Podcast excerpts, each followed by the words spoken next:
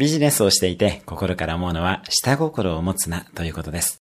私は学生時代に慈善団体を経営する中国人の方と出会い、その団体に毎年寄付をしていました。すると15年後にその方が中国政府を紹介してくださり、とても難易度が高い中国での教育会社の設立と顧客の紹介までしてくれました。下心が先にあって回収を急ぎすぎる人にビジネスで大きなリターンはありません。まずは見返りを求めない貢献を意識しましょう。その代表が募金です。例えば、パタゴニア社は1%ルールといって、毎年売上の1%を寄付しています。弊社はそこまでやる勇気はないですが、毎年利益の5%と私の書籍印税の10%を慈善団体に寄付しています。いつかパタゴニアのように売上の1%を寄付できるくらいになりたいものです。